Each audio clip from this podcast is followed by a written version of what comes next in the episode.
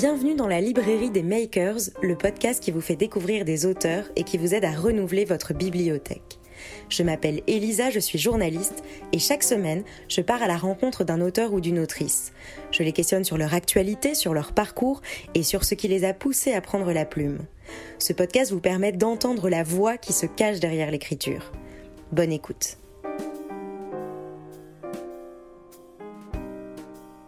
Bonjour Loïc Prigent. Bonjour, ça va bien Ça va très bien et Ouais, toi Ça va super, méga bien. Bienvenue dans la librairie des makers, je suis ravie de t'accueillir. Alors tu es réalisateur Ouais. et tu connais euh, la mode un peu comme ta poche, hein. on te connaît pour tes nombreux documentaires sur les coulisses des défilés. Tu travailles également pour euh, Quotidien, Stupéfiant, tu as travaillé aussi pour TMC, enfin beaucoup beaucoup de choses. Et puis tu disposes également d'une chaîne YouTube, mais si tu es là aujourd'hui avec moi, c'est pour parler de ton dernier livre, Passe-moi le champagne, j'ai un chat dans la gorge, aux éditions Grasset. Alors ce livre, c'est un recueil de, de nombreuses phrases cultes entendues euh, lors des événements de la sphère mode, depuis les rangs des défilés de la Fashion Week, en passant par les soirées privées, dîners UP et autres tournages. Alors ces pépiments, comme tu aimes les appeler, mêlent humour et méchanceté, révélant toute la frénésie et l'absurdité de la mode. Euh, et puis le pire, c'est qu'on ne s'en lasse pas. Alors forcément, ma première question est assez évidente, elle n'est pas très originale pour toi, mais comment est-ce que tu as récupéré tous ces pépiments Euh, là, j'en lis. Là, je regarde sur une page au pif. euh, c'est des, c'est des, hum, c'est des, des amis, des gens que j'ai interviewés, euh, des attachés de presse, des, euh, des, des- comment on appelle ça, des, agents, d'av- des agents de mannequins, Ouais. euh, des créateurs. Il y en a de Karl Lagerfeld dedans.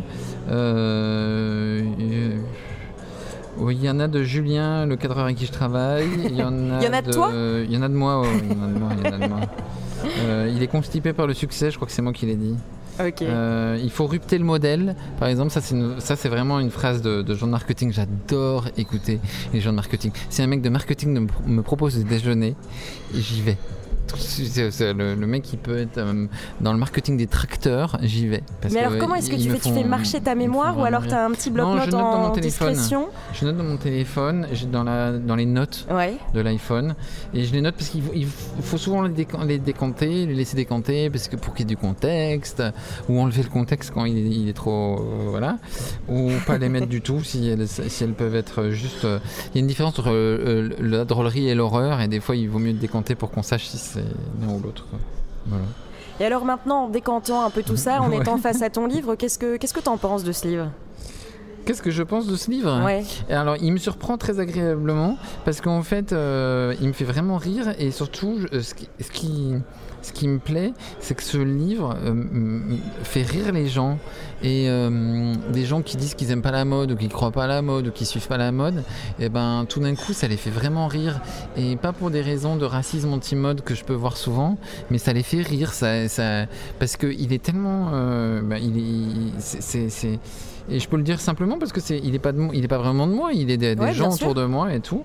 Et du coup, ça me, ce côté euh, faire rire les gens, donner le sourire euh, aux gens, leur donner du bon temps, ça me plaît énormément parce que c'est pas un truc qu'on fait forcément quand, quand on bosse à la télé ou qu'on fait des vidéos. On donne, parfois on donne du bon temps aux gens, mais on n'est pas vraiment là pour ça. On est là pour euh, rapporter, documenter ou documenter ou hein. Alors que là, le livre, il, il- vraiment, il, je le vois, il faut la- les gens me disent des trucs hyper sympas et que ça leur met la pêche et que ça les fait rire et tout. Et, et- et même moi, il me met la pêche et il me fait rire. Donc, euh, il me fait, je suis, je suis assez fier de, de- de ce truc. C'est rare parce que euh, ma mère, à chaque fois qu'elle me voit un de mes trucs, Ouais. je, je suis un peu gêné et tout. Oh, bah, désolé. Pourquoi t'es gêné? je sais pas, c'est un truc breton on, on est gêné de, de- de respirer, on s'excuse de respirer. Et c'est vrai que ce truc-là, je l'ai donné hyper fièrement à ma mère euh, ce week-end. J'étais là, oh, tiens maman hein. Et euh, bon, elle était un peu, c'est elle qui était gênée, mais moi j'étais fier. Donc t'es fier de ton livre. Et tes Ouais, amis sont toujours bien. tes amis? Parce qu'il y en a qui se retrouvent, j'imagine, et qui se j'ai reconnaissent un- dedans. J'ai un pote qui a interdiction, ou j'ai interdiction de, de noter quoi que ce soit qu'il dise de drôle. Ah, ah. Ouais, il me l'a dit. Donc je ne note pas quand il dit des trucs. Pourtant, il est très drôle, mais il- et il n'est pas dans ce dans, dans ce livre. Est-ce que les gens n'ont pas peur de parler à côté de toi maintenant? Malheureusement pas. Heureusement oui. Non, ou heureusement non. Non, non, euh, c'est arrivé une fois, quelqu'un qui voulait pas, et je me suis dit, putain, la mégalo du mec, quoi. C'est ouais, ça. je veux pas, ce que je dois reprendre ce que j'ai dit. Mais c'est anonyme, mec, euh, qu'est-ce que tu t'en fiches euh, Personne va. C'est ça qui fait la force aussi, j'imagine, de ce travail. euh, ta folie furieuse, euh, parce que, ouais, je veux, ah non, je, bah, bah, je- Bon, ok. Et surtout, il faut le dire, Manque c'est de simplicité. tout à fait. C'est ton deuxième. Oui. Le, le premier a été écrit il y a à peu près trois ans, c'est ça hein? Il est sorti il y a trois ans. Il est sorti il y a trois ans. En fait, il y en a deux et demi. En fait, si vous voulez l'intégrale, il- ah, en fait, le premier, j'adore la mode, mais c'est tout ce que je déteste, qui était sorti chez Grasset, c'est saison 2013 à 2016. Ouais. Quand vous achetez le poche, vous avez bon, autre couverture, et vous avez le poche qui était sorti chez Point, de J'adore la mode, mais c'est tout ce que je déteste. Vous avez 2013 à 2017, saison bonus 2017. Et Passe-moi le champagne, j'ai un chat dans la gorge, vous avez saison 2018-2019. Ok, donc en fait, là, tu es en le plein dans le ça. branding. Toi qui n'aimes pas trop les marketeurs, tu es un très bon marketeur en fait. Ben peut-être, à force de leur parler, écoute, j'ai fini par comprendre ce qu'il fallait. Mais on se... mais oui, oui, oui, oui, c'est vrai. Vive le branding. Nous sommes des marques. Vous êtes une marque et exploitez la marque Est-ce que que vous êtes. euh, les Pépiments, c'est une marque euh, de Loïc Prigent? C'est euh, Charles Danzig, qui est l'éditeur chez Grasset de cette collection qui s'appelle Le Courage, qui tient absolument à ce que ça s'appelle Pépiment. Et je crois qu'au début, il voulait même que le livre s'appelle Pépiment. Et il trouvait ça très très bien. Et c'est j'ai demandé conseil à un producteur télé qui m'a dit Mais tu es fou. Voilà. Ça ne se vendra jamais Ça ne avec se un vendra titre jamais pareil. prendre une, prendre une des bonnes phrases. Voilà. Et alors ce titre, jongler. Passe-moi le champagne. j'ai un chat dans la gorge. Ouais. Pourquoi ce, ce Pépiment et pas un autre? Euh, parce que euh, il me faisait rire et qu'il résumait bien la situation et que je le trouvais assez subversif par les temps qui courent et que j'aimais bien son côté. euh, Ce qui m'a beaucoup plu, c'est que quand mes amis, dont cet ami qui refuse que j'écoute ce qu'il dit, quand, quand ils ont vu le titre et le, le bandeau, parce que le bandeau, mais il y a écrit euh, J'ai Ouais. pas l'air trop riche Point d'interrogation. Quand j'ai vu qu'ils étaient choqués, ça je me suis dit tiens c'est bon, C'est ça que je veux. c'est bien, c'est ça que je veux. ouais. Alors je vais donc là on, rigole, euh, c'est très positif, mais je vais quand même parler euh, de, ce que j'ai vu dans, une interview où tu as dit euh, il y a eu vraiment un basculement en 2015. La mode est devenue accro à Instagram de façon presque inquiétante. À partir de ce moment-là, les réseaux sociaux deviennent une obsession. Les blogs mode s'arrêtent, tout le monde migre sur Instagram. Les magazines sont devenus des marques et tout le monde ne parle plus que de brand content, un concept que je trouve affreux. Oui. Oui, brand content, c'est affreux quand on y pense. Mais c'était, j'ai- c'est une phrase que j'avais, j'avais entendue. Oh, nice to meet you, I love your content. C'est ça qu'on dit maintenant. Ouais, c'est ça. Ouais, C'est pas j'aime ton sourire, c'est j'aime bien ton contenu. Et ça, c'était différent par rapport à il y a trois ans? Comment est-ce que tu comment est-ce que analyses un peu cette évolution de Pépiment? Est-ce qu'il y en a une déjà ou pas? L'évo- L'évolution du pépiment Ouais, ou l'évolution du milieu de la mode? Ben, Est-ce que c'est lié? Je pense que c'est un peu Le- lié ou pas? Le, euh, il, il me semble que le- les, les phrases euh, de la mode euh, un peu drôles et un peu absurdes que, que j'avais avant, qui étaient sur, euh, qui étaient des phrases sur on a voulu une bouche très bouche, où euh, on cherche un, un- les phrases sur les couleurs, les, les- quand ils cherchent des couleurs et qu'ils disent qu'ils cherchent un blanc très sombre, des trucs comme ça, sont aujourd'hui devenues beaucoup plus complexes, beaucoup plus conscientes du monde, beaucoup plus, euh, beaucoup plus, beaucoup plus éco-conscientes beaucoup plus euh, brand consciente aussi.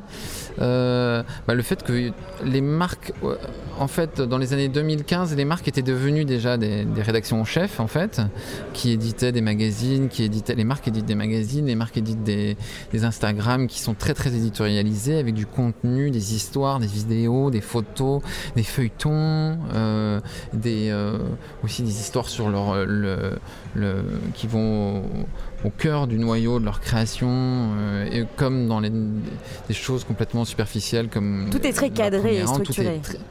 Toi, tu vas plus à l'instinct, j'ai l'impression. Très cadré, très structuré, pas très instinctif peut-être, oui, voilà. Et, euh, et, et en fait, ça c'était vers 2015. Et en fait, cette espèce de, de positionnement, maintenant, il est pour tout le monde. La moindre personne a un sens de la narration, un vrai. sens de, de- de so- un sens de la narration de soi, un sens de la narration de son entourage, un sens de la narration de sa journée, de sa vie, et tout ça. C'est-à-dire qu'on on sait faire, on sait la différence entre une story et une photo sur la, la grille d'Instagram. On sait la, la différence entre une, une, euh, une vidéo sur TikTok, une vidéo sur Snapchat, une vidéo sur Facebook, une vidéo sur Instagram. On, on sait la différence entre ce qu'on va dire sur Twitter et ce qu'on va dire sur euh, euh, la, conversation WhatsApp euh, entre ses potes. Et on est des espèces de multi-rédac chefs, de multiples identités, de multiples. euh, comme il y a une ligne haute couture, une ligne prêt-à-porter, euh, du parfum, une licence qu'on veut pas trop savoir au Japon qui fait des couettes, voilà. Et ben ça avant c'était les marques et maintenant c'est un peu nous, en fait. Et qu'est-ce que tu est- penses de ça Bah, c'est magnifique, on est, on est hyper conscient de soi, hyper inventif, euh, et c'est terrifiant parce que. Oh, ouais, la spontanéité Oui, c'est ça. tu l'as gardé, toi, ta spontanéité, Mais, tu penses euh, La quoi Oui, oui, je pense que oui, évidemment que oui, que non. Est-ce que tu es accro à Instagram? Euh, je l'ai été de façon assez violente et euh, ça, ça va un peu mieux, mais je le suis toujours, ouais.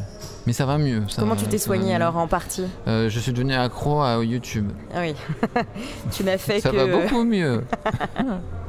Quelle est ta place dans le milieu de la mode? Parce que bon, moi, je, je- je- je te suis depuis longtemps. Je te suivais déjà avec le jour d'avant, quand tu faisais tes documentaires. Ça fait longtemps que tu es dans ce milieu-là. Ouais, j'ai longtemps été le stagiaire.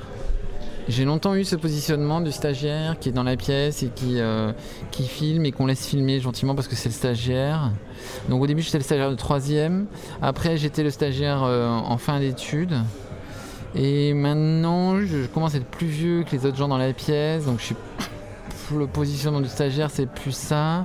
Donc je de je sais pas encore non plus euh, comment il s'appelle le druide dans, dans Obélix là. Oui, euh, Panoramix Je suis pas encore Panoramix, mais ça, ça- ça me guette. Donc je suis. Est-ce que tu sens que tu as une date limite là-dedans, un peu, et qu'il y a peut-être un moment où tu voudras Non, je pense pas. Je pense que si ça t'intéresse toujours et si tu euh, traînes pas la papate, il n'y a pas de date limite, je crois. Qu'est-ce qui te fascine Après, le plus ça, ça va être gênant d'être de ressembler au Père Noël dans, dans une garderie, quoi. Mais bon.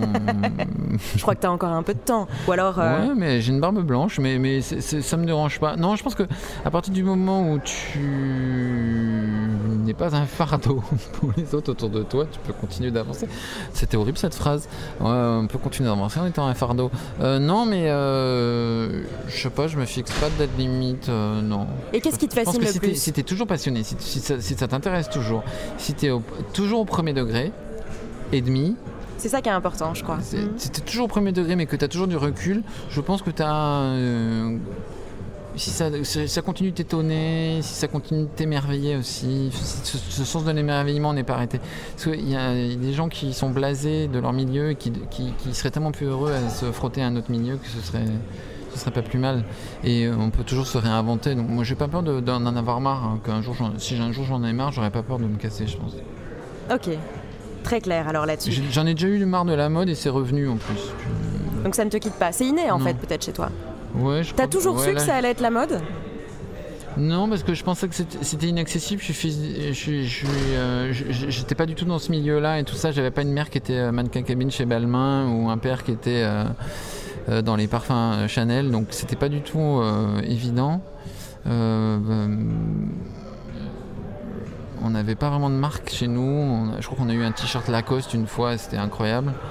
Donc, donc du coup, je, je pouvais pas trop me dire tiens, je vais aller dans la mode. C'était pas trop dans le champ des possibles. Et j'ai pas fait d'école de mode. euh, Comment t'es arrivé dans la mode alors Euh, ben, en tapant l'incruste, on m'a donné des. euh, avec- non, mais parce que c'était assez bienveillant. C'était Anne Boulet à Libération, qui était journaliste, qui avait des invitations auxquelles elle n'avait pas du tout envie d'aller à des défilés. Et elle m'a filé euh, une invitation à deux défilés, un défilé Rifat Özbek, qui était un créateur turc méga branché à l'époque, et un défilé Dior. Et là Et les deux m'ont plu, mais, mais t'as pas idée, j'étais. euh, Et t'avais quel âge, là? Tapais la tête, j'avais 21, un truc comme ça. Mon premier défilé, c'est 21 ans, un truc comme ça. Avant, c'est trop tôt, de toute façon. Alors, t'es suivi par plus de 225 000 followers sur Instagram, plus de Yay. 350 000 sur Twitter. À chaque fois, tes citations font plus de 10 000 likes. Comment t'expliques cet engouement autour de ça? Euh, parce que ça fait marrer. Je crois que les... ça, ça fait marrer. Il y a un côté nouvelle du front de la mode aussi que j'essaie de donner. Euh, côté euh, ouais, au, au cœur de, de la lessiveuse. S'il n'y avait pas cet humour-là, tu ferais pas ça, je crois. C'est peut-être aussi ce degré de liberté qui te permet. Oui, oui c'est clair. Parce que tu le Oui. dis, ça souvent, la mode, à Paris, il y a de l'humour dans la mode. Euh, oui, il y a, il y a, hum, enfin, c'est une dimension possible de la mode. La mode est faite de façon super sérieuse à Paris, mais avec des gens qui, qui rient, qui sont détendus, qui vont au musée, qui ont des amis, qui ont une vie dedans et à côté, qui euh, il y a un équilibre assez sain euh, de dérision, de, de, ils ont leur souffre-douleur qu'ils aiment bien, ils aiment bien regarder des gens qui trouvent caricaturaux et tout ça. et, et- et ils sont dans un manège mais qui, qui- dont ils sont conscients des défauts. Ça se dit dont ils sont conscients des défauts? Oui. Ouais. Mais voilà. Il y en aura un troisième, tu crois? Je sais pas, j'ai aucune idée. Je suis très étonné qu'il y ait un deuxième. C'est vrai? Déjà, ouais. C'était pas forcément quelque Mais chose je suis que tu. quelqu'un d'assez étonné dans la C'est quand même toi qui l'as écrit. Enfin, c'est toi qui l'as. Oui, oui, oui, Oui, qu'il a hein. capté. qu'il a capté. Je l'ai, euh, je l'ai écrit d'une. Comment on dit? Je l'ai écrit d'une oreille euh, euh, attentive. Attentive, ouais. Mais. mais non, non, j'étais étonné qu'il y ait un deuxième. Vraiment étonné. Merci Grasset. Mais en tout cas, c'était un plaisir de lire ce livre, vraiment. Et puis, on encourage évidemment tous les auditeurs à aller acheter ton livre. Bah oui, parce qu'il y en Et puis à se marrer. Attends, Ah ouais, je oui. le feuillette, dis stop. Stop. Ah, stop, nous sommes arrivés page 61. Alors, je. je, je- euh, chaud, quoi, tout. T'as pas une super routine maquillage pour mon sport? Point d'interrogation. Je vais en Islande en vacances. Attention, la nourriture n'est pas très bonne en Islande. Je m'en fiche, je mange très peu. J'ai rêvé que des mannequins te mangeaient. Attends, ça se suit bien. C'est dingue de rêver que des mannequins te mangent. Il est odieux, donc il n'est pas habitué à ce qu'on soit odieux avec lui. C'est vrai, les gens odieux sont pas habitués à ce qu'on soit odieux avec eux. Vas-y, tu peux encore un petit peu Elle croit continuer. en Dieu, mais c'est pas réciproque. J'adore. Quoi Tout. J'en ai, si j'en ai marre de penser qu'à moi. Moi aussi. Voilà. Tu les as comptés? Il y en a combien en tout? Sais pas du tout. T'as pas compté. Hmm, Il n'y en a pas assez.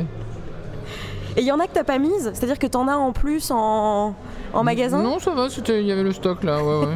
Il y avait le stock. Comment vas-tu? Chanel et toi? Ça, j'aime bien.